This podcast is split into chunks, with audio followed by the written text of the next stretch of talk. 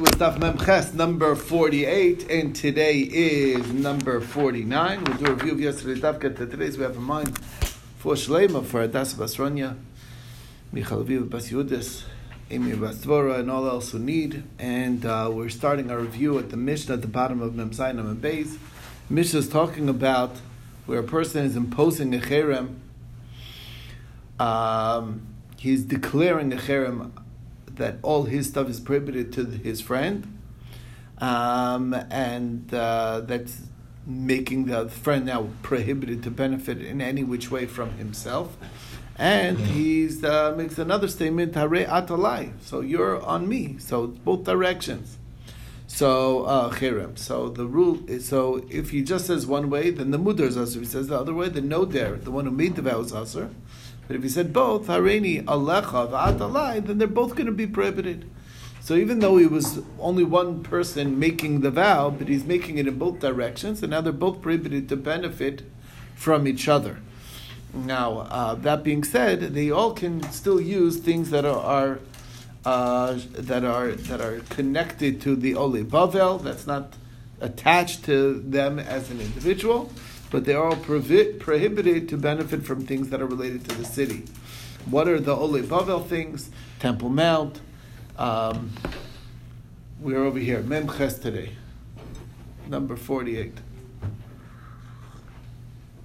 Um, the Temple Mount, the courtyards, the wells that are in the middle of the road for the people who are coming up to Yerushalayim on before the holiday.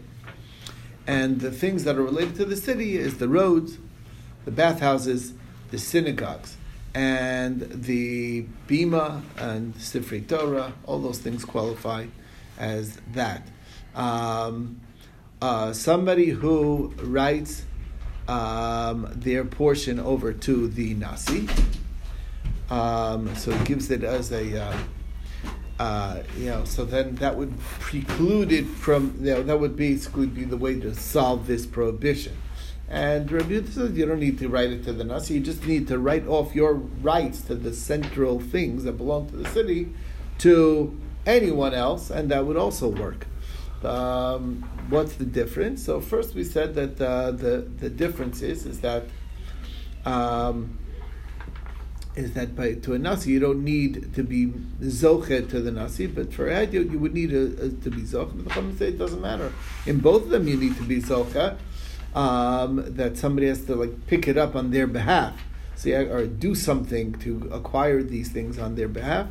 Um, but the only reason why they use nasi as the example is because that's the normal example.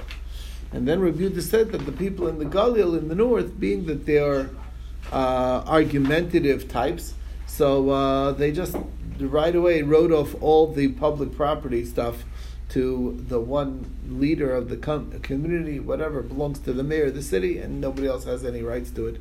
And this way, um, even if they prohibit uh, their stuff to each other, it doesn't affect the things that are jointly owned, like the synagogue and stuff like that. So they can both go to shul. Baruch Hashem. Following.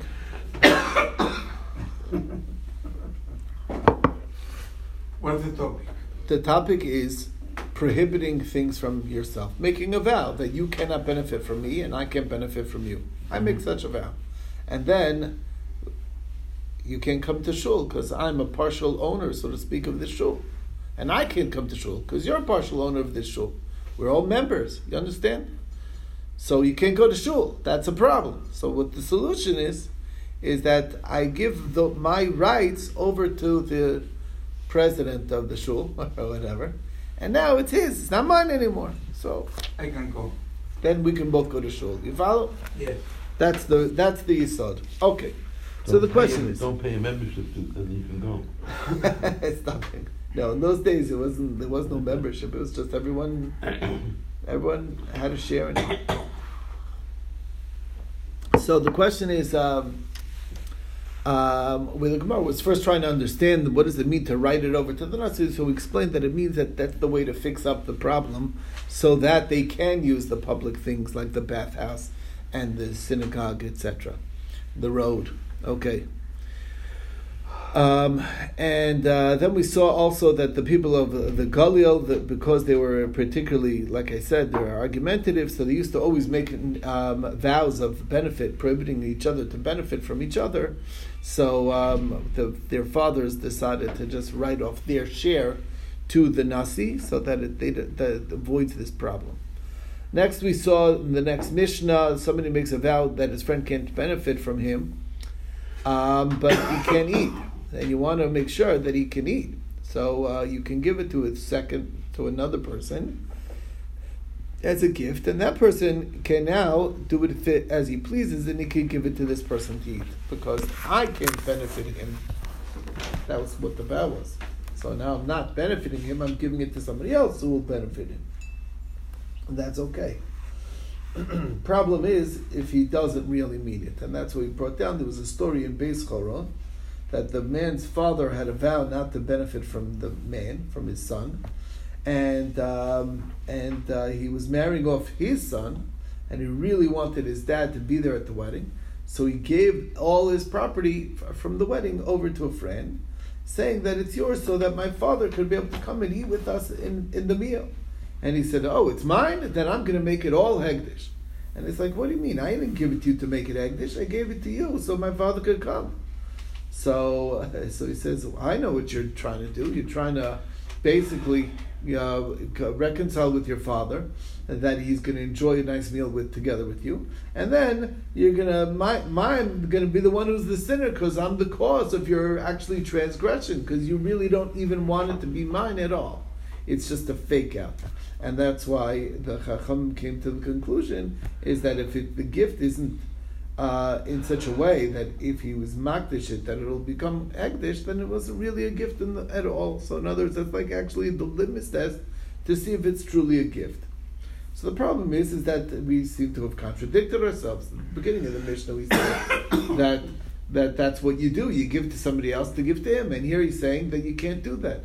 So the answer is, you're right. It depends. If the end proves the beginning, then he doesn't really mean it. Okay, and that's the story with Beis Choron. Um, so Rava says that there's a. It depends on how he worded it. If he said that it's yours only so that my father could come and eat, so that means it's not really yours, and that's not going to work. But if he says it's yours so that my father uh, sh- sh- should be able to eat, it's not only so that. So it's like a little more not as not as clear. Um, so it's up to you. Basically, he's leaving it up to him. So then that would be acceptable. That's version A of of uh, Rava. Version B of Rava is that even the second case is also not acceptable, and the reason why is because the meal is the proof. He's trying to reconcile with his father by having him eat, enjoy a meal that's really coming from him that's how you win them over. It's like kind of like a bribery, whatever, and uh, that's the biggest proof. So that took us to a second story. There was a fellow who had a son that wasn't wasn't a good wasn't a good boy. He was a troublemaker. He would steal things, and he didn't want him to get his Yerusha. So he said, "My son can't benefit." Father didn't want him to inherit him because he was a bad kid. He would he was steal. He was a robber.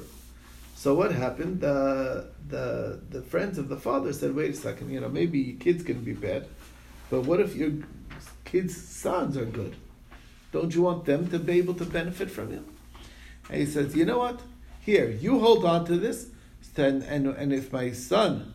My son's son turns out to be a, a, a, rabbinical student, a mensch, then you're tzurva mirabanan, so then you'll give him the money. Okay? Um, and the question was, is that a good kinyan or not? Does that work? So Pumbedisai says, not good, because it's a kinyan manas laknos, it's no good. Um, and Rav Nachman says it is good. Um, because we do that all the time in all in all manners of uh, you know that whenever we want to show something or do a kinyan, we do what's called a kinyan sudar. How does that work a kinyan sudar? I give you a handkerchief, you pick up the handkerchief, and then that makes the kinyan, and then you give it back to me afterwards. So it's a, I'm giving it to you uh, with the understanding that you're going to give it back afterwards. rabbis use a pen, right? They say, "Here, pick up this pen," and that means that you're obligating yourself, and then you know, then you give it back to me or whatever it is, and um, uh, so you, you see, I get it back. So it's still good, even though I get it back. That's what Rav Nachman's proof is. So on that, Rav Ashi says that's not a proof because maybe if he, you know, if he would keep it, he could keep it. You know? The guy decides that I want to walk off with the pen, he could walk off with the pen. You follow? Does he need to give it back? Is the question. So that's the discussion. It's not necessarily clear. Anyway, um, um, and there's another difference. That was one difference Rav Ashi says. There's a second difference is that by the case of the Sudar that we do allow, that's the kinyan is happening now. Um, and um, and then okay, and then afterwards you give it back after you made a kinyan with it. But over there, you kind of like you're not really giving it to this third party until right before he sees that this kid is in fact uh, a good boy, you know, well behaved and deserves the something, the grandson, and then he picks it up and acquires it then to give. That's like much later, maybe that's worse. And that was the question on Rav Nachman from Rav Ashi. Okay. So Rabbi then said to Rav Nachman, how do you understand the case of Matnas Beis Choron? Isn't that our case in the Mishnah exactly that? It was a Kniyam Nasaknos and we said it's no good. So he gave two answers. He says that one answer that Rav Nachman gave is that there's a reason. Because in the case of Manas Beis the gift was clear from the meal that what his intent was, and that he actually did not really want it to belong to the to that other person at all, and that's why it's worse than here. Here, I'm giving to to actually make a kinyan, like kind of what we do by a lulav. I, even though I expect the lulav back afterwards, but I'm giving it to you that it should be yours so you can do the mitzvah with it. That's what that that is the purpose that I'm, I'm wanting to accomplish. That you should have it for for some for to do something with. That's different than that. That's one thing. Second, uh, no, another explanation that he would say is that uh, it's going like that. It's that that just like we find like Rebbe, by Rebbe Eliezer that we're more machmir when it comes to nedorim, because even things that normally people would just let slide is prohibited by a vow. What is that example? Be said example. Normally, people don't mind if somebody walks on their yard. Normally, a guy walks through.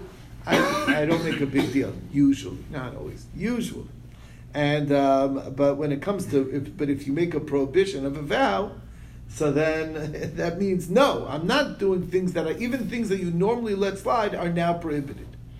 So, um, so you see that there's a higher uh, sensitivity when it comes to uh, mudar.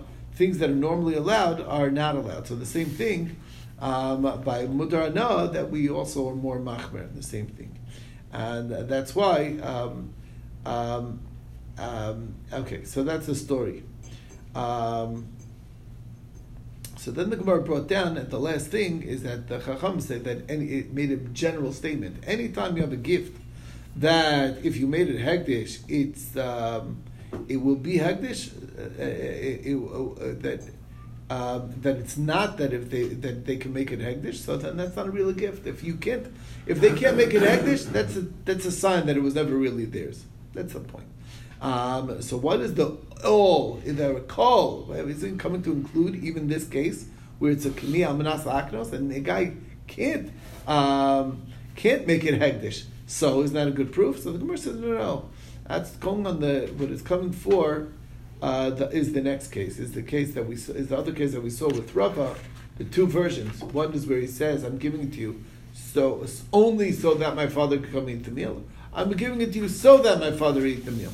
Both of those cases. That's what the extra call is coming to be. But anyway, that was the end of that parak, um, parak Hashutfim, and that brings us up to today's. One second.